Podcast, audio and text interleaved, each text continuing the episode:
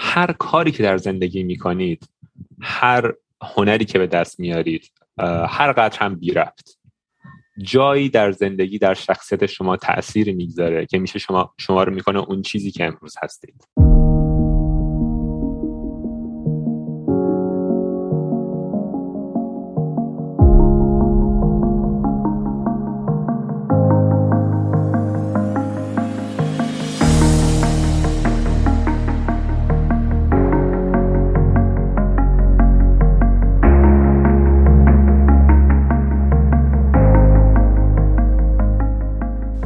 سلام.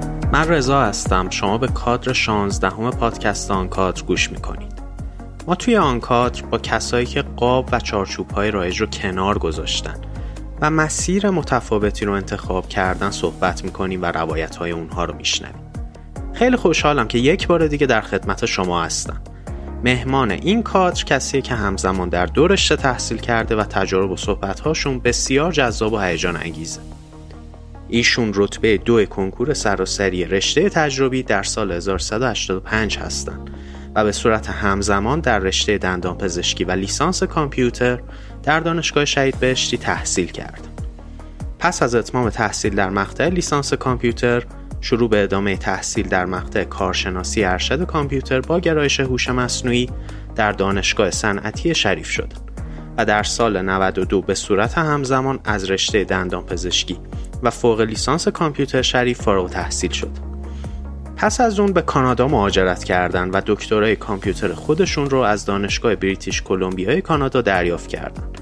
در همین زمان استارتاپی هم با نام Offerland به عنوان هم بنیانگذار راه اندازی کرد. ایشون در حال حاضر به عنوان principal applied scientist در شرکت مایکروسافت و هم بنیانگذار و مدیر فنی استارتاپ آفرلند مشغول به فعالیت هستند. این مهمون عزیز ما جناب آقای دکتر امیر عبدی هستن. پس بیشتر از این منتظرتون نمی‌ذارم و دعوتتون می‌کنم به شنیدن صحبتهای دکتر امیر عبدی.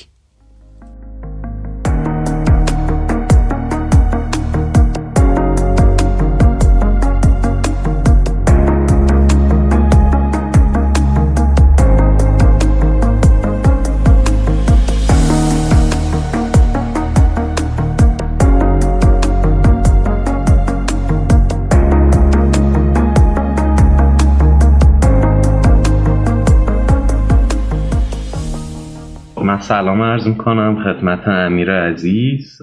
ممنونم که وقت تو گذاشتی و به پادکست کادر اومدی. خیلی خوش اومدی امیر جان. مرسی. ممنونم رضا جان. ممنون که وقت گذاشتید و من رو هم دعوت کردید. مرسی. قربان برای که حالا بیشتر شنونده های آن کادرم با آشنا بشم. لطف می‌کنی یه مختصری از کاری که می‌کنی بگی برامون و خودتو معرفی کنی. حتما.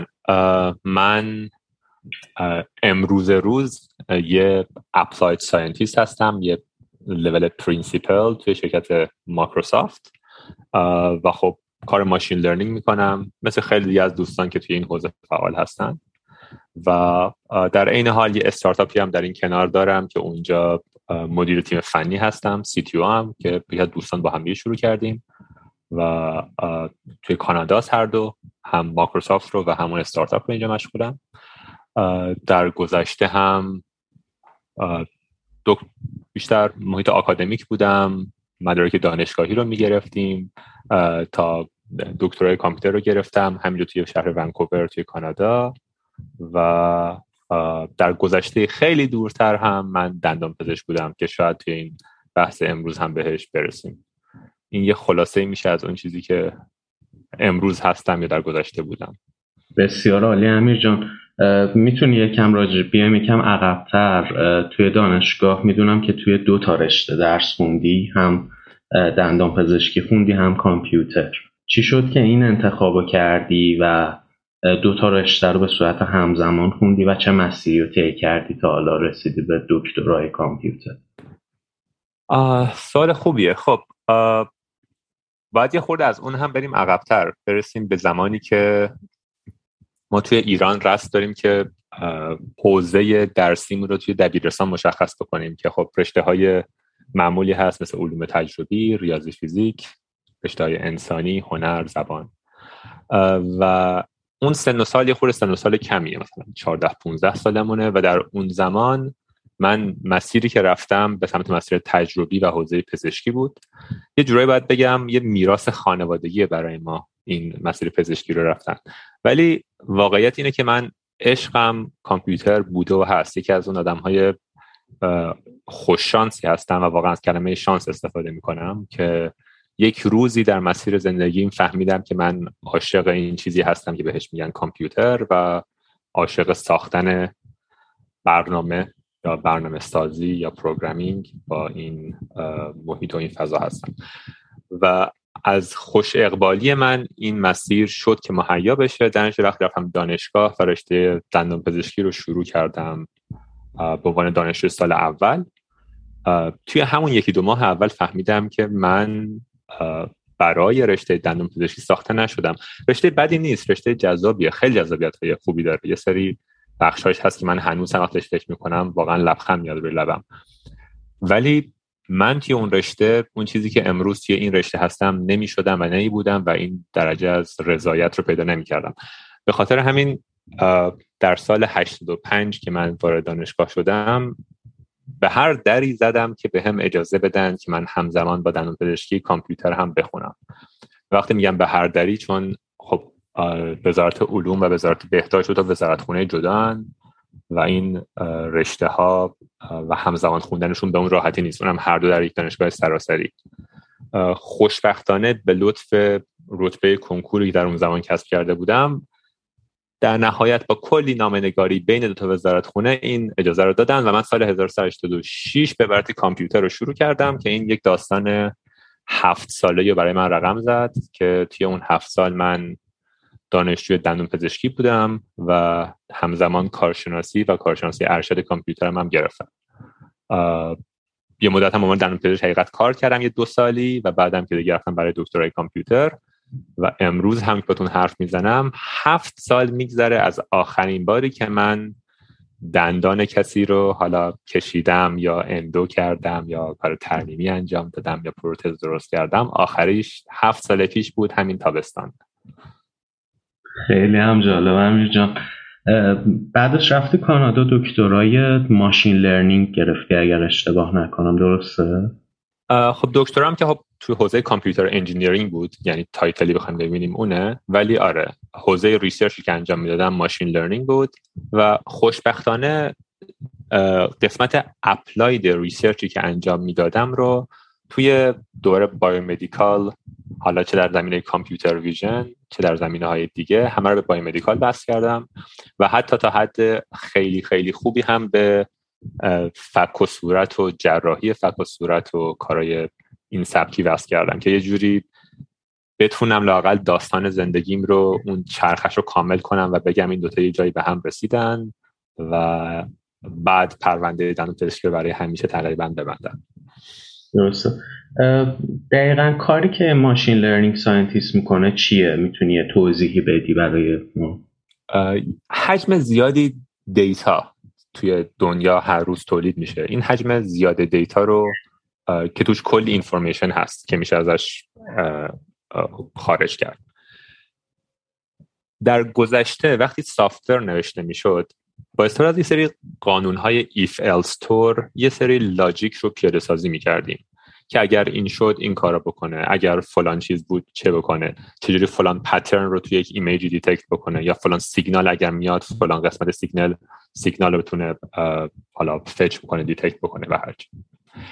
بعد هر چقدر این rule ها می‌خواد حوزه های بیشتری رو پوشش بده مجموع میشه تعداد این جزئیات و اش که کاور بکنه بیشتر و بیشتر بشه و در نهایت هم موفق نمیشه. machine learning کاری که می‌کنه نقطه تقریبا مقابل این قضیه است. به جایی که یه programmer بشینه محیط رو مطالعه کنه و یک expert ی بیاد این قوانین رو با حالا انواع شروطی که می‌تونه بنویسه به یک الگوریتم فروچارتی به جای اینکه این کار رو انجام بده میای و دنیا رو مدل می‌کنی و از خود مدل می‌خوای که واسه از data یی که بهش داده میشه اون if else ها رو یاد بگیره.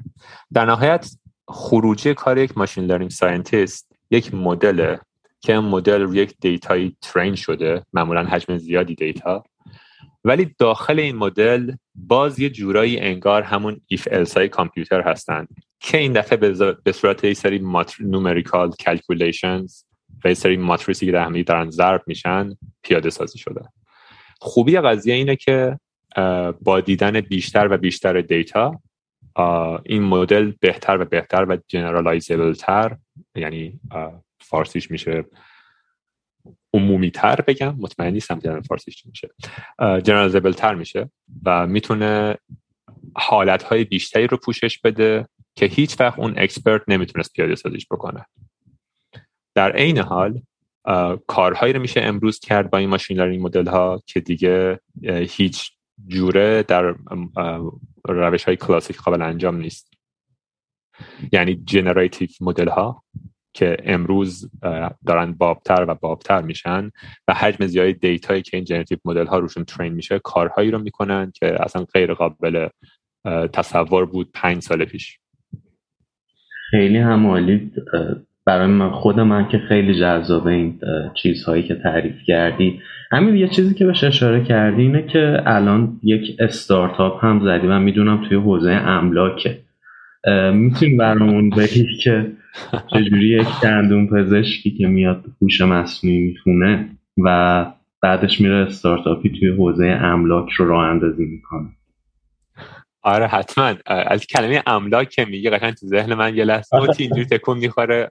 چون چون اینجا خب بهش میگن به این حوزه میگن real estate tech این تکنولوژی توی حوزه real estate ولی آره خب واسه باید فارسیشو بگیم میشه همون املاک دیگه. کاری که من می‌کنم من توی این استارتاپی که هست خب استارتاپ دوباره اون هسته مرکزیش دوباره machine learning و data science و در نهایت یک تکنولوژی infrastructure ه پس من به عنوان یک software engineer و به عنوان یک data scientist و machine learning scientist هست که این استارتاپ هم جذاب بوده و دارم توش فعالیت می‌کنم و ادامه میدم. ایده استارتاپ از من نبوده از هم بنیانگذارم بوده که خیلی کارش درسته و مطالعاتی که باید انجام می‌داده رو انجام داده تا این حوزه رو انتخاب کرده به عنوان جایی که فعالیت بکنه. حوزه‌ای که داره کار می‌کنیم با تحصیلات هم بنیانگذار من نزدیکی بیشتری داره. با تحصیلات من و بکراند من نه فقط قسمت تکش هست که برای من بابتی جذابه. هم هم برای قسمت تکش هست برای من جذابه. هم قسمت تکش هست که من باهاش می‌تونم ارتباط برقرار کنم. در قسمت ریال استیت قضیه یا املاک من صاحب نظر نیستم و انتخابم این نبوده که حالا این اینداستری مورد علاقه من باشه. می‌خوام ازت بپرسم چه مهارت هایی نیاز داشتی و به دست آوردی توی این مسیر تا به جایگاه فعلیت برسه فارغ از اون بحث تکنیکال چه مهارت های دیگه رو به دست آوردی؟ می‌تونیم یه جور دیگه بگیم. این میگی فارغ از بحث من تکنیکالش می‌تونم این رو بگم که توی حوزه کامپیوتر چون حوزه هست که جدیده. نسبتا جدیده جدید بودن خیلی امر نسبیه. کامپیوتر نسبت به مثلا حوزه عمران نسبت به مثلا الکترونیک پاور نسبت به حتی مدیسین و خیلی حوزه های دیگه جدیده. اینقدر جدید و اینقدر دائم در حال تغییر و پیشرفته که یک کسی که در این حوزه فعالیت می‌کنه شب و روز یه جورایی نداره. چون دائم باید یاد بگیره و هر به چند سال اگر برگره نگاه کنه می‌بینه که کارهایی که چند سال پیش می‌کرده الان هیچ ربطی به کارهای امروزش نداره. این قضیه و این ویژگی که این حوزه داره دوباره از شانس من با اون نگاهی که من دارم به کار کردنم جور در میاد چون باعث میشه حوصله آدم سر نره. و این پرکاری من رو یک جورایی معنیدار می‌کنه. حوزه دندون پزشکی نقطه مقابل اینه شاید چون چون حوزه نزدیک پزشکی و سلامت انسان میشه و در نتیجه این iteration development و پیشرفت توش کندتره و سیکلای خیلی کندتری هست و حتی یک دندون پزشکی شاید 20 سال 30 سال پیش فارغ‌التحصیل شده هنوز بتونه با همون روش های سابقش توی دنیای امروز لااقل توی ایران به کارش ادامه بده بدون اینکه هیچ کسی بهش اعتراضی بکنه که چرا تکنیکاش رو update نکرده. البته من خود دارم اغراق می‌کنم و الان دندان پزشکی رو میشنوه میگه نه اینطوری هم نیست. اون هم دانشهاش از دور خارج میشه و باید خودش رو update نگه داره. می‌دونم من یه خورده دارم اغراق می‌کنم جدی نگیرید داره. چه چیزی توی این field کاری وجود داره که دوستش داری؟ این پرکاری که راجع بهش حرف می‌زنی یکم بیشتر توضیح میدی که اینقدر دوستش داری؟ چیزی که من بیشتر از همه دوست دارم راستش دوباره خنده داره. ولی همون چیزیه که من میگم تو شانس آوردم. اونم اینه که من کد زدن رو دوست دارم. من programming رو و خود کد رو من دوست دارم.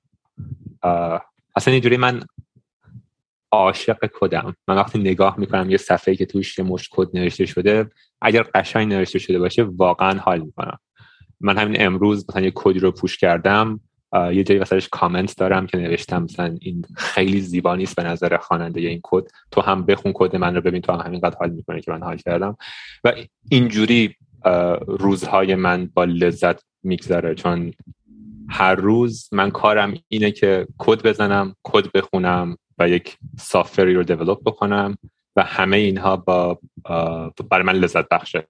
یه جمله هست میگن بعضی ها که اگر روزی کاری رو پیدا کردی که واقعا دوست داری دیگه تا آخر اون کار نمی کنی بلکه داری لذت می‌بری. من نمیگم من تو اون کتگوریم چون کار خسته کننده است و کار کلی چالش های دیگه ای داره که الزامن ربطی به اون ندارن. کلی روابط انسانی هست develop کردن یک product کلی دردسر داره. و یک تیم و یک organization و یک enterprise هست که باید با همدیگه حرکت کنن تا یک اتفاق بیفته. و اینها بخش زیادیش خسته کننده است. ولی اون زمانهایی در کار کردن که من به این امر دارم می‌پردازم یعنی به عنوان یک به قولم میگن individual دارم دیولوپ می‌کنم به یک ایده ای رو دارم پیاده سازی می‌کنم اون لحظه ها خیلی برای من لذت بخشه. این من اینجور بودم توی مثلا ترم یک دانشگاه وقتی مثلا 18 سالم 19 سالمه و امروزم که از اون موقع یه 15 16 سالی میگذره هنوز همونطوریم. اینه که میگم من شانس آوردم. چون ما متاسفانه توی ایران توی دوره دبستان راهنمایی دبیرستان. البته الان که نمی‌دونم راهنمایی داریم یا نداریم می‌گذارن برش می‌ذارن. ولی توی اون دوره ها میزان برخورد ما با انواع حرفه ها کمه. و اونقدر عمیق نمی‌دونیم توی هر حرفه ای چی میگذره و آیا ما اونقدر علاقه داریم به اون یا نه. پس زیاد پیش میاد. لاقل توی بچه های نسل ما بچه های دهه 60 که من می‌بینم تحصیلاتی افراد کردن و بعد کار دیگه ای می‌کنن چون بعد از تحصیلاتشون فهمیدن که اون تحصیلات چیز نبوده که دوست داشتن. منم یکی از همین نمونه هم البته. می‌بینید که خب من هم یه سویچی انجام دادم ولی خب زود انجام دادم. و اینجاست که میگم من شانس آوردم که از خوش روزگار من اون چیزی که دوست دارم همون کار رو انجام میدم الان مهمترین چالشی که توی کارت داری چیه و چه مهارتی برای رفع این چالش نیاز داری؟ مهمترین چالشی که در کار امروزم دارم فکر می‌کنم بذار دو قسمتش کنم. بخشش چالش هایی که من امروز دارم که الزاما مستقیم مربوط به کار نیستن ولی خب در کار هم میشه دنبال پاسخشون گشت و بخشش هم چالش هایی که مستقیم کاری هستن. اول دومی رو میگم. چالش های کاری امروز من به جای اینکه چالش های تکنیکال باشن بیشتر چالش های روابط انسانی در ابعاد بالا هن. یعنی هر چقدر شعاع تعداد افرادی که در محیط کار باهاشون در ارتباط هستی بیشتر و بیشتر میشن پایستگی این روابط سختتر میشن درست مثل اینکه شما تعداد دوستایی که دارید وقتی یکی دو نفر هستند خب باشون وقت می‌گذارید وقتی این تعداد دو رقمی میشه وقتی مثلا برسونید به سی تا چل تا پنجاه تا چطور کاری کنی که با همه این افراد یک رابطه عمیقی شکل بگیره تا بتونید با همدیگه کاری رو جلو ببرید؟ چی کار کنید که همه احساس کنن عضو یک تیمن؟ چیکار کنی که خودت در شکلی این تیم موثر باشی نقش مثبت بازی بکنی؟ و اون چالش هایی که وقتی پیش میاد وقتی یک نفر این وسط توی این جمع بازیکن خوبی نیست. حالا بازیکن خوب هم می‌تونه معنای اینکه از تکنیکال بازیکن خوبی نیست یا هم بازیکن تیمی خوبی نیست. و چطور تو کاری کنید که این هم با مسیر بقیه همراه بشه؟ اینها چالش هایی که من امروز دارم. عوضش چالش های تکنیکالی که یک زمانی در شروع کارم داشتم رو دیگه بعد دیگه ندارم. این بخش اول بود یعنی اون تیکه ای که کاریه.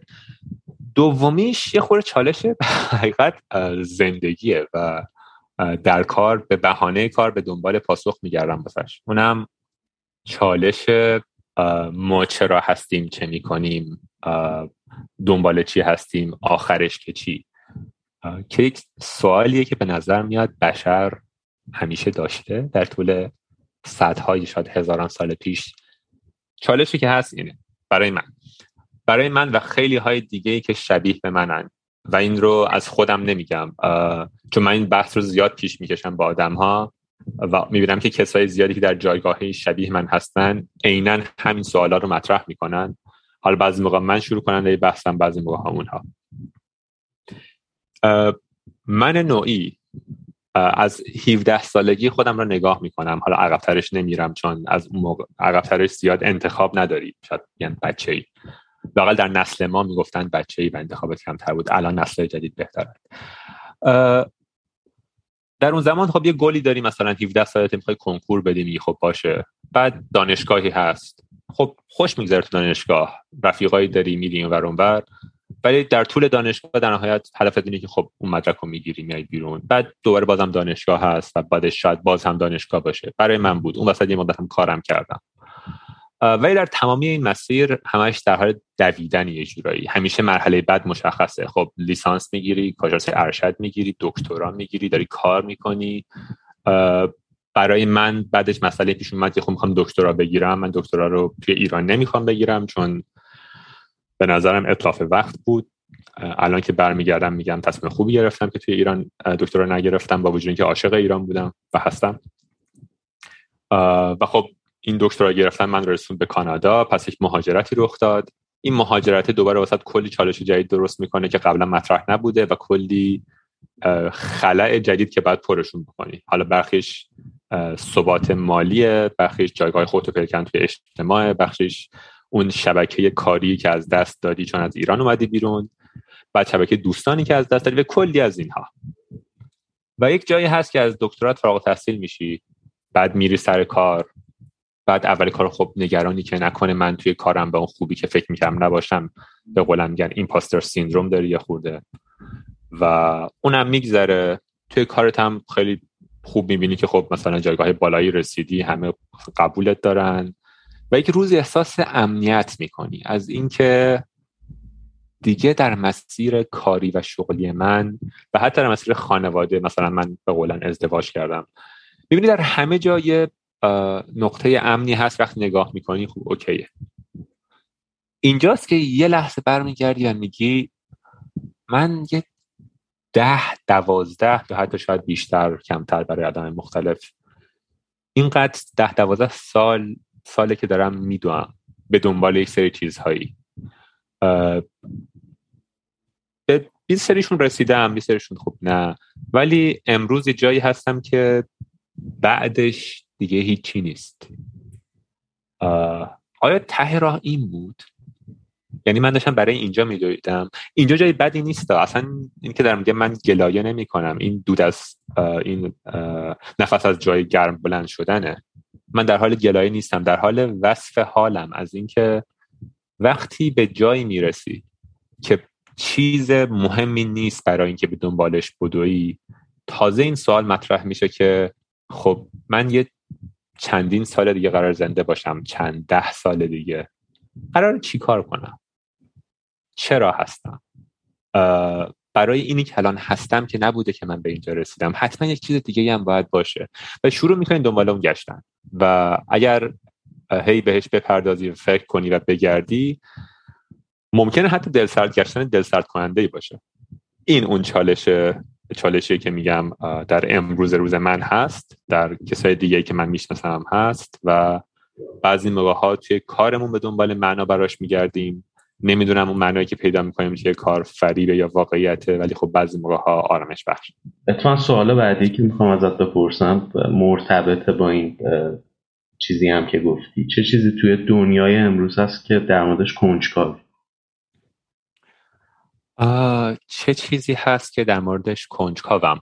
سوال خوبیه. جالبه که دوباره اون چیزهایی که در موردش کنجکاوم دیگه تکنیکال نیست. چیزایی که در موردش کنجکاوم خیلی برمیگرده به روابط انسانی. بخشش در مورد مبادلات قدرت یعنی پاور داینامیکس حالا تو هم روابط انسانی خارج از محیط کار هم داخل محیط کار. و اون ریزکاری های روابطی که توش فاکتورهایی مثل نجات و قومیت و جنسیت وارد میشن و اینکه چطور اینها بعضی موقع معادله ها رو به هم می‌زنن. همون چیزی که به زبان ساده تر ممکنه بهش بگی تبعیض. این باعث می که واسه هم چیزهایی مثل عدالت در محیط کار یا مثلا کلماتی مثل اکویتی یا اکوالیتی جذاب بشه. اکویتی رو فکر کنم توی فارسی بهش میگن انصاف اکوالیتی رو فکر کنم میگن برابری. توی دو جمله بگم فقط خلاصش رو برای شنونده ها اکوالیتی وقتی که شما به همه یک چیز رو یکسان می‌دید میگید به همه من اکوال دادم اکوال دادم برابر دادم و خودشون هستن که دیگه می‌تونن از اون استفاده بکنن. مثل وقتی که به همه مثلا یک یک دو تا دونه سیب بدید و بگید دو تا سیب به تو دادم دو تا سیب هم به تو دادم حله. پس من آدم منصفی بودم. ولی ولی اکویتی وقتی بخواد مطرح بشه اکویتی اینه که میگید یه کسی در طول زندگیش در شرایط بدتری بوده در جایگاه بدتری قرار گرفته و اون یه نفر دیگه همون ابتدای مسیر دویدن 20 متر جلوتر بوده. پس من به هر کدوم دو تا سیب نمیدم. به اون یکی سه تا میدم. به اینی که جلوتر بازی رو شروع کرده یه سیب میدم. تا هر دوشون در نهایت بتونن فرصت این رو داشته باشن که به چیزهای بهتری برسن. این موضوع وقتی مطرح میشه این توی اکویتی ما تاکیدمون بیشتر روی روی انصاف در زمینه نتیجه کار داریم توی اکویتی ولی توی اکوالیتی انصاف بیشتر یا برابری بیشتر حول ورودی قضیه است. یعنی میگیم که به من ربطی نداره اگر این افراد جاه جایگاه مختلفی رو الان دارن. من که نمیدم چی بهشون گذاشته. من کار خودم رو درست انجام میدم. مثلا اگر شما می‌خواید برای شرکتی که توش هستید استخدام بکنید میاد میگید هر کی بهتر بود من همون رو استخدام می‌کنم. یا ممکنه بگید که نه من می‌دونم که فلان قومیت در تحت ظلم بوده در طول سالها و من باید به اونها فرصت بیشتری بدم تا بتونن این تبعیض رو در طولانی مدت جبران بکنن. پس من به اونها فرصت بیشتری میدم. این چالشیه که من خیلی واسم جذابه و بهش زیاد می‌پردازم. در این حالم جواب درستی نداره. یعنی هر چالش رو وقتی میگردید می‌بینید که هیچ کسی نمیگه این درستی اون غلطه. چون هر چیزی که بگی واسهش مثال نقض میشه آورد که توی بنبستی گیر می‌کنی. فقط جالبه که بدونید توی ماشین لرنینگ هم ما دقیقا همین چالش ها رو داریم. یعنی equality و equity یا equality of opportunity و کلا fairness توی AI یه, یه مبحثیه و کلا مقالات حول fairness in AI مقالات جذابی هستن. توی کمپانی ها بخشی رو داریم حول fairness in AI که مطمئن بشیم مدلی که درست می‌کنیم مدلی هست که fair ه بعد حالا تعریف fairness مشکل داره. paper ها که نگاه می‌کنی بینی که همدیگر نقض می‌کنن در تعریف fairness و دیگه اینجا چون ریاضیات مطرح میشه و تو باید تعریفی ارائه بدی که قابل نقض کردن نباشه. و این دور چالش قشنگیه که هم توی روابط انسانی هست هم توی machine learning هست.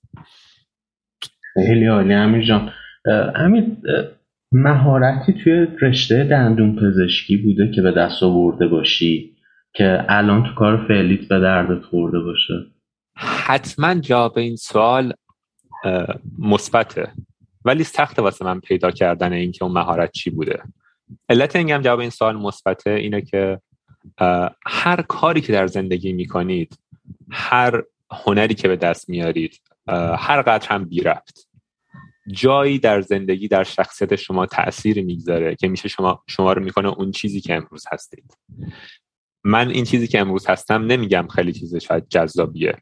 یه انسانی هستم سی و خورده ای ساله و در مسیر در, در دنیا در حال گذرم. ولی اون هفت سالی که من دانشجو دندون پزشکی بودم حالا 6 سال و نیم و اون دو سالی که من کار کردم کلی آدم در مسیر زندگی من وارد شدن. کلی سلام علیک کردم کلی خدافزی گفتم. یه سری استرس های تحمل کردم با من یک دندون پزشک چون دندون پزشکی لاقل دوران دانشجویی یه سری استرس هایی داره. وقتی داری یاد می‌گیری و وقتی واقعا دندان مریضی برای اولین بار می‌خوای کاری رو انجام بدی. و همه اونها بخشی در من رو جابجا جا کرده. یه قطعه از پازل رو یه جای قرار داده و این شخصیت امروز من ساخته شده. پس تاثیر گذاشته. اون چیزی که می‌تونم به اشاره مستقیم بکنم می‌تونم این رو بگم. من دلم برای مریض های دندون پزشکی تنگ میشه. اون اون حالی که یک بیماری میاد داخل مطبت یه مشکلی داره با هم یه حرف می‌زنید. تو یه فرصتی بهت داده شده که بتونی اون مشکل برطرف بکنی. یه حس خیلی خوبی داره وقتی که موفق میشی اون کار بکنی. بعضی موقع موفق نمیشه و خیلی حس بدی داره. مزه شیرین اون اون لحظات زیر زبونم مونده و خاطرش هم هست. هنوز دلم هم تنگ میشه واسش. و این چیزیه که مثلا امروز توی شغل کنونیم که حوزش مهندسی کامپیوتر. هست و ماشین لرنینگ ندارم. یعنی امروز من خیلی بیشتر به صفحه مانیتور در روزها نگاه می‌کنم تا به چهره یک بیمار. و خب اینو دوست ندارم ولی خوشحالم که یک زمانی در زندگیم این فرصت بوده که بیشتر به چهره بیمار نگاه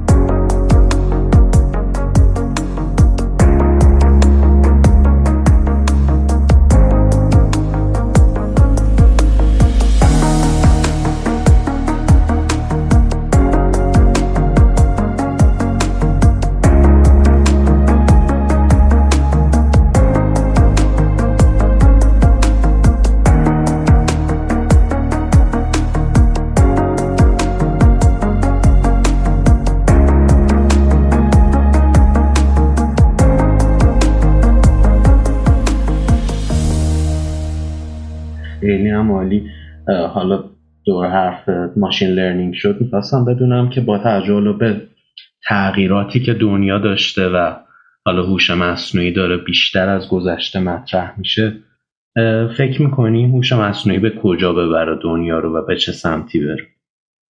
خب میزان دیتایی یا به تلفظ دیگه داتایی که در دنیا داره تولید میشه هر روز بیشتر و بیشتر میشه. میزان قدرت پردازنده ها یا کامپیوت پاوری هم که هست هر روز داره بیشتر میشه. این دوتا در کنار همدیگه به علاوه پیشرفت هر روز الگوریتم ماشین لرنینگ که دارن توسعه پیدا می‌کنن دنیا رو به کدوم سمت می‌بره؟ به اون سمتی می‌بره که متاسفانه ممکنه به اون سمتی می‌بره متاسفانه که از لحاظ کسب درآمد مالی برای شرکت ها من ببخشید بعضی موقع دارم سعی می‌کنم کلمات انگلیسی نگم و خب یه لحظه میمونم توش که معادل فارسی چی بگم واسش. در ممکنه به سمتی ببره که منفعت مالی یک سری بازیکنهای اصلی این زمین بازی بیشتر بشه. این اتفاقی که در هر در هر صنعتی میفته یعنی یک کمپانی علت وجودی کمپانی کسب درآمده به نظر من.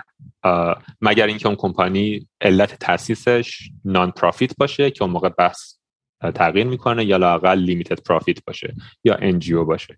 ولی اگر اینها نباشه اون کمپانی کمپانی فور پرافیته و ساخته شده برای اینکه پول در بیاره. کارمندی که توی کمپانی هست این رو باید بدونه. اگر نمی‌دونه خب یه خورده از قائل فاصله داره. پس هر کاری هم که یک کارمند داره می‌کنه در نهایت ته تهش به این سمتی که خب من دارم برای کمپانی کار می‌کنم برای اینکه اون کمپانی درآمدش بیشتر بشه. کمپانی هم که یک موجودیت انتظاییه یه تعدادی زیادی سرمایه گذار داره برخی از سرمایه گذار سرمایه کلان هستند و اونها سرمایه گذاشتن که می‌خوان سرمایهشون بیشتر بشه. پس اگر ماشین لرنینگ اون کسایی که در قله توسعه این حوزه هستند کمپانی ها باشند یه خورده شاید اتفاقات کمتر بهتری بیفته تا اینکه مثلا شاید آکادمیا باشه. آکادمیایی که ماشین لرنینگ رو دیولوب می‌کنه و در اختیار عموم قرار میده برای اینکه دوباره انصاف در این بازی رعایت بشه. کمپانی هایی هم هستند که همین کار رو سعی می‌کنن تا حدودی انجام بدن کار اوپن سورس بکنن مدل هایی که می‌سازن رو open to public بکنند و کارهایی از این قبیل. ولی اینکه اینها پررنگ تر خواهند بود یا این corporate هایی که این حجم زیاد پول و سرمایه و infrastructure رو دارن خب نتیجه بازی رو می‌تونه تغییر بده. همین من نه بدبینم نه خوشبینم ولی این واقعیت رو فقط پررنگ می‌کنم که صنعت اگر صاحب و توسعه دهنده machine learning باشه یه ریسکی وجود داره مثل هر صنعت دیگه ای و مثل هر تکنولوژی دیگه ای هوش مصنوعی و برنامه نویسی به نظرت چیزی هست که همه باید بلد باشن؟ به خصوص مثلا کسانی که تو حوزه علوم پزشکی هستن به نظرت باید برن یاد بگیرن یا نه؟ خیلی سوال خوبیه این. برنامه, برنامه سازی یا برنامه نویسی به قولن امکانات زیادی رو به کسی که این هنر رو بلده اضافه می‌کنه. منم اسم می‌ذارم هنر. واقعا واقعا به نظر من the art of programming واقعا یک واقعا یک هنر برنامه سازی داریم و میشه زیبا یک برنامه رو ساخت و میشه زشت ساخت. این هنر یه سری قابلیت هایی میده به آدم ها در عصر کنونی بیشتر از عصر قبلی یک دهه قبلتر. آیا همه آدم ها باید یاد بگیرن؟ مطمئن نیستم جواب این سوال مثبت باشه چون می‌بینم حرفه های زیادی رو که بدون بلد بودن این کار هم زندگیشون رو می‌تونن جلو ببرن و صنعتشون پیشرفت می‌کنن. آیا همه صنعت ها نیاز دارن که با تکنولوژی ممزوج بشن و از تکنولوژی استفاده بکنن؟ فکر کنم جوابم به این سوال آره است. ولی اینکه توی اون صنعت همه کسایی که اونجا هستن بتونن این کار رو انجام بدن مطمئن نیستم که الزامی به این قضیه وجود داشته باشه.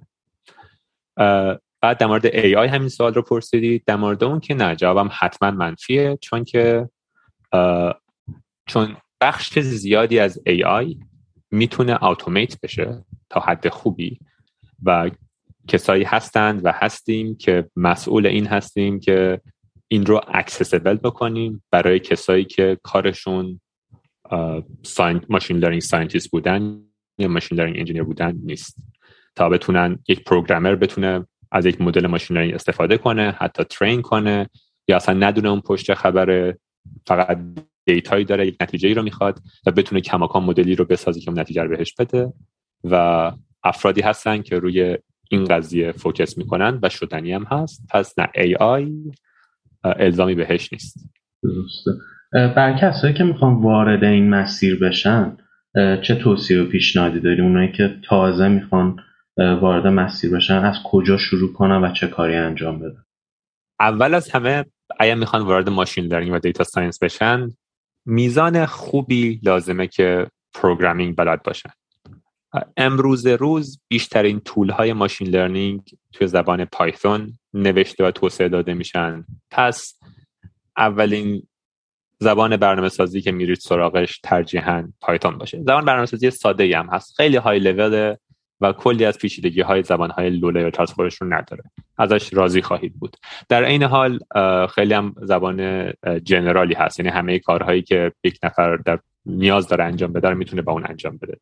یعنی هم web service develop می‌تونی بکنی باهاش هم می‌تونی machine learning model train بکنی هم حتی جدیدا می‌تونی باش graphical user interface های خوبی بزنی و غیره. infrastructure با پایتون الان امروز خیلی جذاب شده. این از این. پس اول از همه یه استف اولیه داری. اینه که زبان برنامه سازی یاد بگیری. برای اینکه بتونی به بتونی حرف بزنی در این زمینه. اون زبان برنامه سازی مثل اینه که یک واقعا یک زبانی رو بلدی تا از اینجا به بعد بتونی شروع کنی بفهمی که خب چه کارهایی میشه با این زبان کرد. این زبان فقط یک ابزاره ولی لازمه که این ابزار بعد بشه استفاده کنی. اگر به طور خاص به ماشین لرنینگ علاقه داری چون data science یه ترم چتر فارسی کردم از umbrella term یه, تر... یه ترم چتر خیلی وسیعه. کلی چیز زیر data science قرار می‌گیره. یعنی machine learning یکی از قسمت های زیر مجموعه data science و جذاب ترینش هم هست. اگر بیای وارد حوزه data science بشی توی حوزه data science هر کاری که با data می‌کنی یه جورایی زیر مجموعه data science قرار می‌گیره. حتی ممکن نفر بگه data engineering هم زیر مجموعه data science من یه خورده باش debate می‌کنم. نیازمندی های scientific بهتر بگم حوزه data science کمتر از این زیر حوزهشه که machine learning باشه. یعنی تا اگر توی machine learning می‌خوای حرف برای گفتن داشته باشی غیر از اینکه خب باید بدونی امروز توی edge of science توی machine learning چی میگذره که جواب این سوال رو هم روی paper هایی که در طول سال گذشته توی کنفرانس های top tier publish شدن باید بفهم پیدا کنی. غیر از اینکه باید این جواب این سوال رو پیدا کنی و بدونی که چه مدل هایی هست چه می‌کنن papers شون چطوره تو دائم کارت این خواهد بود که این paper ها رو بخونی چون هر روز این حوزه در حال تغییر و پیشرفته. وارد حوزه machine learning اگه می‌خوای بشی خب چندین سال بعد وقت بگذاری خیلی خیلی dedicated برای اینکه فقط machine learning یاد بگیری. هم در زمینه implementation ش همین که بتونی ایده های novel داشته باشی و و و. اگر این حوزه مورد علاقته حالا هر کسی که مخاطب این پادکست هست بدونی که مسیر طولانی رو در پیش داره. اگر می‌خواد اسم خودش رو scientist بگذاره. در این حال می‌تونه یک engineer باشه می‌تونه یک software engineer باشه و بعدا هم بشه machine learning engineer که کسیه که خب developer خوبیه software engineer خوبیه و حالا می‌خواد از machine learning به عنوان یک tool استفاده بکنه بتونه مدل هایی که بقیه پیاده‌سازی کردن رو استفاده بکنه بتونه به عبارتی به جای اینکه خودش چرخی رو بسازه از چرخ های ساخته شده استفاده بکنه. اون نیازمندی هاش متفاوته و بعد بیشتر و بهتر در زمینه software engineering خودش پیشرفت بده به این کسایی که علوم پزشکی خوندن شاید بخوان در مسیر مثلا استارتاپ یا کارآفرینی قرار بگیرن که تو حوزه مثلا digital health باشه. یا بخوان توی تحقیقات بین رشته وارد بشن که از تکنولوژی توی تحقیقات علوم پزشکی استفاده بکنن. با تجربه اینکه هم خودت استارتاپ داری هم گفتی که توی حوزه biomedical توی تحقیقات biomedical هم بودی. تو اون چجوری وارد بشن؟ چه سطح از برنامه نویسی و دانش AI نیاز دارن؟ خب چند تا سوال پرسیدی. یکیش در مورد کسی که استارتاپ می‌خواد بزنه در این زمینه. کسی که استارتاپ رو می‌زنه و صاحب ایده است و می‌خواد کاری رو انجام بده الزاما خودش لازم نیست develop کنه کد بزنه. پیشنهاد می‌کنم بهش که حتما هم بنیانگذاری رو پیدا بکنه که آدم technical ی باشه و در این زمینه کمکش بکنه. به جای اینکه خودش الزاما وارد این قضیه بشه که okay من می‌خوام خودم هم expert domain باشم و هم develop بکنم و هم lead تیم technical باشم سخت یک نفر همه این هنرها رو با هم داشته باشه. نمیگم غیر ممکنه آدم ها پتانسیل های متفاوتی دارن. و من خیلی پشتیبان ایده گروث مایندست هم و باور دارم که هر کسی هر کاری رو که بخواد بکنه اگر بندازی کافی زمان بگذاره می‌تونه انجام بده. شاید این یکی از اون نگاه هایی که باعث شده من امروز اینجایی که هستم باشم. پس اگر در خودت می‌بینی و واقعا علاقه داری و عشقته که برنامه‌نویسی یاد بگیری machine learning یاد بگیری engineer خوبی بشی scientist خوبی بشی برو جلو و این کار رو انجام بده. در عین حال خب باید بدونی که این کار تو رو سالها از اون یکی عشقت که شاید استارتاپ و lead کردن یه استارتاپ باشه باز میداره. دوم در مورد کسی گفتی که در زمینه research این قضیه می‌خوان وارد بشن. مثلا research بین رشته بین علوم پزشکی و علوم کامپیوتر. آره. کسی که می‌خواد کار بین رشته بین علوم کامپیوتر و پزشکی بکنه در یه تفاوتی هست بین وقتی که می‌خوای کاری رو بکنی توی industry یا کاری می‌خوای بکنی توی academia. توی academia یا توی توی محیط دانشگاهی وقتی تحقیقی انجام میشه نوع انتظاری که هست متفاوت وقتی توی سنت داری کاری انجام میدی. توی محیط دانشگاهی با میزان خیلی سطح انتظار کیفیت چیزی که تولید می‌کنی کمتره.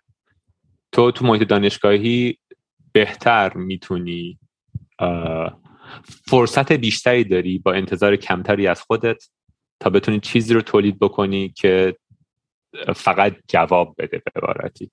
چیزی که قرار نیست محصول باشه. چیزی که قرار بگه من روی این دیتایی که الان دارم این کار رو انجام دارم و این جواب رو گرفتم به نظرم این یک contribution خوبیه برای اون حالا حوزه که من توش هستم. و بعد اون رو publish می‌کنی و آدم ها می‌بینن و لذت می‌برن و تو هم خوشحال میشی کار جواب گرفته. برای رسیدن به اون نقطه تو کماکان لازمه که اگر می‌خوای خودت این کار رو انجام بدی مجدد میگم. کماکان مسیر ساده در پیش نداری ولی مسیر کمتر دشواری یعنی ساده تری در پیش داری در مقایسه با صنعت. در عین حال من به کرات دیدم بچه هایی که توی حوزه پزشکی هستن. توی دانشگاه ها هم توی ایران هم خارج از ایران که حجم زیادی دیتا دارن و ایده به ذهنشون می‌رسه که من می‌تونم فلان کار رو با ماشین لرنینگ انجام بدم. فلان پروسه که ما انجام میدیم خیلی کارهای دستیش منوالش به بارتی زیاده. می‌تونیم این رو اتومات کنیم و این ایده رو می‌خوام پیاده سازی کنم. من به کرات این الگو رو شاهد هستم که این افراد با دانشکده های بیشتر فنیشون تماس می‌گیرن اساتیدی یا دانشجوانی پیدا می‌کنن و با یک همکاری بین دو تا دپارتمان این تحقیق شکل می‌گیره و جلو میره. داده ها و مدیریت به عبارتی اون حوزه اون expert opinion از سمت اون دانشگاه حالا پزشکی و غیره میاد. و مدیریت فنی قضیه هم از سمت دانشگاه فنی میاد. و این یکی از الگوهای خیلی مکرریه که هم توی ایران هم خارج از ایران داریم. من هم هم توی ایران دوباره هم خارج هم هم توی کانادا چون هم پروژه ارشدم و هم پروژه دکترام روی بایومدیکال بود. همین الگو پیگیری شد و همین کارا می‌کردیم. مثلا من توی دوره دکترام ترز زیادی از کارهای ریسرچی که انجام دارم روی اکوکاردیوگرافی قلبه. ربطی به دندون پزشکی و فک و صورت هم نداشت. و برای اون قضیه خب ما با بیمارستانی همکاری می‌کنیم. اکوها رو از اونم می‌گیریم. کاردیولوژیستی هست که میاد دونه دونه نظر میده سر هر کدوم. توی ایران دوباره همینطور. ایران دوباره فک و صورت بود. پس من حالا اساتید رو میشناختم توی دانشگاه فک و صورت توی دانشگاه دندون پزشکی و جراحی فک و صورت و در با اونها دوباره همکاری داشتیم. آره. خیلی عالی. امیر با توجه این شغلی که داری استارتاپ داری چجوری بین زندگی شخصی و کاری بالانس ایجاد می‌کنی؟ این این بالانس بین زندگی شخصی و کار در طول زمان برای من یه خط مستقیمی نبوده. طبیعتا زمانهایی هست که واقعا اون کار بخشی از زندگی شخصی من تحت تاثیر قرار میده. اون مقاطع هم هنگی سری چک پوینت های خاصی هن که می‌تونم بهشون زندگیم اشاره کنم و نگاه می‌کنم و می‌بینم چه اتفاقی افتاده. و بعضی موقع هم که نه زندگی معمولیه و در اون مواقع سعی می‌کنم که این بالانس رو رعایت کنم. چیزی که برای من جواب داده اینه که بعضی موقع ها اگر یه پیکی بزنه کارم و مجبورشم حالا به قولن اوور کلاکینگ کنم یا اوور ورک کنم تا زمانی که این اتفاق طولانی مدت نباشه و یک مقطع خیلی کوتاهی باشه اوکیه و آسیب به هم نمی‌زنه و دوباره برمیگردم سر زندگیم. اگر طولانی بشه بعد اون موقع ممکنه خوشحالی من تحت تاثیر قرار بده. آدم ها با هم متفاوتن. اون چیزی که ما بهش میگیم بالانس زندگی شخصی یا کاری یا work life balance برای هر دو نفری جوابش فرق می‌کنه. اون چیزی که برای من بالانس حساب میشه ممکنه برای یه نفر دیگه مثلا پرکاری حساب بشه. برای یه نفر دیگه ممکنه کمکاری حساب بشه. و چیزی که اونو برای ما تعریف اون تعریف بالانس یه جوری برمیگرده به اون مسیری که تو زندگیتون اومدید و اون انتظاری که از خودتون دارید در زمینه کار کردن. برمیگرده به پس زمینه خانوادگیتون اینکه پدر و مادرتون چقدر کار می‌کردن و وقتی شما نگاه می‌کنید میگید که خب من کمتر از اونها کار می‌کنم خب پس من خوب. آره. بزرگترین ریسکی که فکر می‌کنید تو زندگی کاری و شخصیت کردی چی بوده؟ خب میشه اسمش رو ریسک گذاشت. من اون دو جا هست یا سه جا که می‌تونم بگم که ریسک هایی کردم. در این حالم می‌تونی از یه نگاهی بگید که اصلا که ریسک نبوده که اینکه واضحی تو بعد این کار رو می‌کردی. یکیش اون پسر بچه 17 ساله ایه که مثلا در تابستان سال 84 یک روز پاش رو تو یک کفش می‌کنه که من باید نفر اول کنکورشم خنده داره. برای منی که امروز از اون دو برابر اون موقع سنمه باورم نمیشه که یک بچه اینقدر یه جورایی بخوام کلمه خیلی رکیکی به کار نبرم در مورد خود کودک خودم. ولی اینکه این تصمیم رو می‌گیره به نظر یک ریسک بزرگیه که برای روح برای وضعیت روحی روانی خودش می‌کنه. چون از روزی که این تصمیم می‌گیره تا یک سال بعدش این تصویر تو ذهنش هست و برای اینکه نفر اول کنکور بشه داره تلاش می‌کنه. به خیر میگذره اون ریسک و اتفاق بدی نمیافته و خب خوشبختانه اتفاق یعنی مثبتی میافته. من امروز که برمیگردم از اون کودک جورایی تشکر می‌کنم. میگم دمت گرم. تو یه مسیری رو باز کردی در ادامه زندگی من که اگر اون ریسک رو نمی کردی الان این نبود. ولی ریسک بود. چون اگر نمی‌شد من نگران اون امیر کوچیک 18 ساله هستم که یه گلی رو واسه خودش خیلی بزرگ کرده بود و بهش نرسیده بود. توی پرانتز من نفر دو شدم و اون موقع خوشحال بودم و راضی بودم ازش و امروز که برمیگردم واقعا باورم نمیشه که این اتفاق افتاده.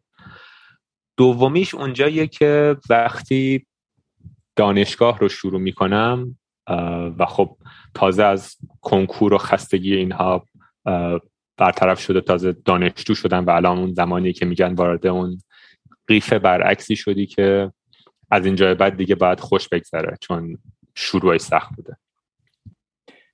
من وارد دانشگاه میشم و می‌بینم که نمی‌خوام دندون پزشکی بخونم و اگر تصمیم می‌گیرم دندون پزشکی بخونم 6 سال خیلی لذت بخشی رو فکر کنم در پیش میداشتم در زمینه فشار کاری. اونجا ریسک دومه که من تصمیم می‌گیرم دو تا رشته بخونم اسمشو نمیزه اونجاست که میگم دو به شکم که اسمش بذارم ریسک یا نه. چون اگر اون کارو نمی‌کردم که خب خیلی بد بود.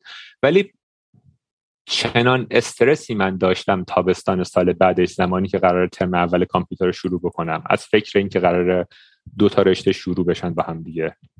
و در اون کودکی خودم حالا دیگه اون جوانی چقدر معادلاتی رو حساب می‌کردم برای اینکه چه اتفاقی می‌تونه بیفته و نیفته و دوباره خدا رو شکر که شد اینجوری که بعد می‌شد. سومیشم دوباره میگم ریسک هست یا نیست نمی‌دونم ولی ترک ایران برای من سخت بود. هنوز هم سخت تصمیم به ترک ایران تصمیم سختی بود.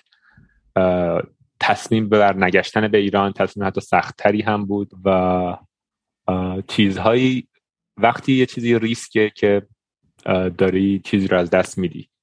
و در مهاجرت کردن از ایران برای من چیزهای زیادی از دست می‌رفت و از دست رفت و خب بخاطر اسمش ریسک می‌ذارم. برای اون کسی می‌خواد دورش رو شروع بکنه چیزی که از دست میره یه مقدار فراغ بال و راحتی و داشتن وقت زیاد برای کارهایی که دلت می‌خواد بکنیه اونجا اون ریسکه و اونها رو از دست میدی. برای اون بچه 17 ساله اون چیزی که داره ریسک می‌کنه روحیش و یه جورایی تمام اون تمام اون یک سالیه که با یک باوری داره تلاش می‌کنه صبح تا شب. این ریسک برای بچه 17 ساله هر چقدر سنتون میره بالاتر نوع ریسک عوض میشه. یه یه کودک ده ساله نوع ریسکاش جور دیگه است. داره. این به نظرم ریسکایی که من در زندگیم کردم. البته میگم به نظر خیلی ها شاید ریسک نباشن خیلی هاشون تصمیمای عاقلانه ای باشن که جز این اگر می‌کردی ریسک کرده بودی. گفتی مهاجرت هم یکی از بزرگترین ریسکایی که کردی. خواستم بدونم که مهاجرت چیزی است که به بقیه پیشنهاد بدی یا نه؟ وقتی سوال پیشنهاد میشه نه فقط در زمین مهاجرت در هر زمینه دیگه ای من میترسم به آدم ها پیشنهاد بدم. میترسم که نه اصلا پیشنهاد میدم به آدم ها که به هیچ کسی پیشنهاد ندید. چون آدم ها با هم متفاوتن. اون چیزی که برای من جواب میده برای کسی دیگه ای جواب نمیده. هم در زمینه شغل پیشنهاد ندید هم در زمینه تحصیلات پیشنهاد ندید. در زمینه ازدواج پیشنهاد ندید. در هیچ زمینه پیشنهاد ندید. اگر کسی ازتون پیشنهاد هاست بگید من این کار رو کردم به نظرم به این دلایل برای من جواب داد یا جواب نداد. اگر از کسی دیگه هم داستانی می‌دونید داستانهای اون رو هم نقد کنید یا ازش بخواید که خودش بره با اون شخص صحبت کنه و داستانش رو بشنوه. در نهایت باید مسئولیت اون انتخاب رو بگذارید بر عهده طرفتون که ازتون پیشنهاد خواسته و بگذارید انتخاب کنه و پای انتخابش هم باید حالا در پاسخ سوالت آیا مهاجرت رو پیشنهاد می‌کنی به کسی یا نه من به کسی پیشنهاد نمی‌کنم. ولی این رو میگم که اگر تصمیم گرفتید روزی و این جریان ذهنی از ذهنتون عبور کرد که من شاید باید مهاجرت کنم و جای دیگه آسمان آبی تره بسنجید که چه چیزهایی رو از دست می‌دید و برای اینکه بدونید چه چیزهایی رو به دست میارید حتما با کسایی که خارج از کشور هستن صحبت کنید. در مورد من میگم چیزهای زیادی به دست اومد چیزهایی که اصلا فکرشو نمی‌کردم که می‌تونه شدنی باشه. اصلا روشون برنامه‌ریزی نکرده بودم و دوباره میگم در زندگی من شانس آوردم خیلی زیاد و خیلی احساس از اتفاقهایی که واسم افتاده به خصوص اونهایی که براش برنامه‌ریزی نکرده بودم خوشحالم. چیزهایی که از دست می‌دادم رو زمانی که از ایران میادم بیرون می‌دونستم چیان و خب الانم که نگاه می‌کنم می‌بینم که آره خب واقعا اونها از دست رفتن. پیشنهاد نمیدم به کسی مهاجرت بکنه پیشنهاد نمیدم به کسی مهاجرت نکنه. امیر یه سوالی هست. ما به عنوان سوال آخر همیشه از مهمونامون می‌پرسیم. به خود 20 سالت چی میگی و چه توصیه ای داری؟ شبیه این سالهایی که توی مصاحبه های کاری می‌پرسن میگن پنج سال دیگه فکر می‌کنین کجا هستی؟ و خب جوابای با هم داره. ولی خود 20 ساله من بهش میگم که دهه دهه 20 زندگیت دهه پرچالشیه. توش تلاش زیادی نیاز داره. اگر یه جاهایش سخت بود زیاد سخت نگیر چون دهه سی خیلی حال میده. خیلی های دیگه هم شاید خیلی های دیگه نمی‌دونم ولی حتما کسای دیگه هستن که شبیه به من دهه بیستشون سختتر از دهه سیشون باشه. و در ابعاد زندگی که نگاه می‌کنی و با فرض اینکه امید زندگی ما یه چیز نزدیک به 70 80 ساله کسی از فرداش خبر نداره البته. اگر دهه 20 زندگیتون چالش زیاد داشت چیزی رو از دست ندادید عمر درازه و اینقدر دستاورد داشته باشید توی اون سختی ها که بعدش بتونید ازش استفاده کنید. اون روزهای سختی که میگذره رو زیاد سخت نگیر و فقط این امید رو بهش میدم که بدون آینده خیلی باحالتر و جذابتر و زیباتر از این روز هست تا اون امیری که داره بعضی موقع ها زیادی شاید حالا کار می‌کنه درس می‌خونه به چیز می‌پردازه یه لبخند بیشتر رو لبش بیاد و بدونه که اینها همش در نهایت یه داستان معناداری می‌سازن آره. همین. خیلی هم عالی. امیر جان برای من که صحبتات خیلی جذاب بود. مطمئنم برای شنونده های آن کادر این صحبت ها بسیار جذاب و جان انگیز باشه خیلی ممنونم از اینکه دعوت ما رو قبول کردی و از طرف تیم آن کادرم ازت تشکر می‌کنم. ممنونم. مرسی. دوست کردی. ممنون رضا جان. از تیم آنکادر هم از جانب من تشکر کنم اگر صحبتی نداری از شنونده های آنکادر هم خدافزی کنی. من که صحبت دیگه ندارم. مرسی از سوالای خوبت. قربان تو. خدا حافظ خدا.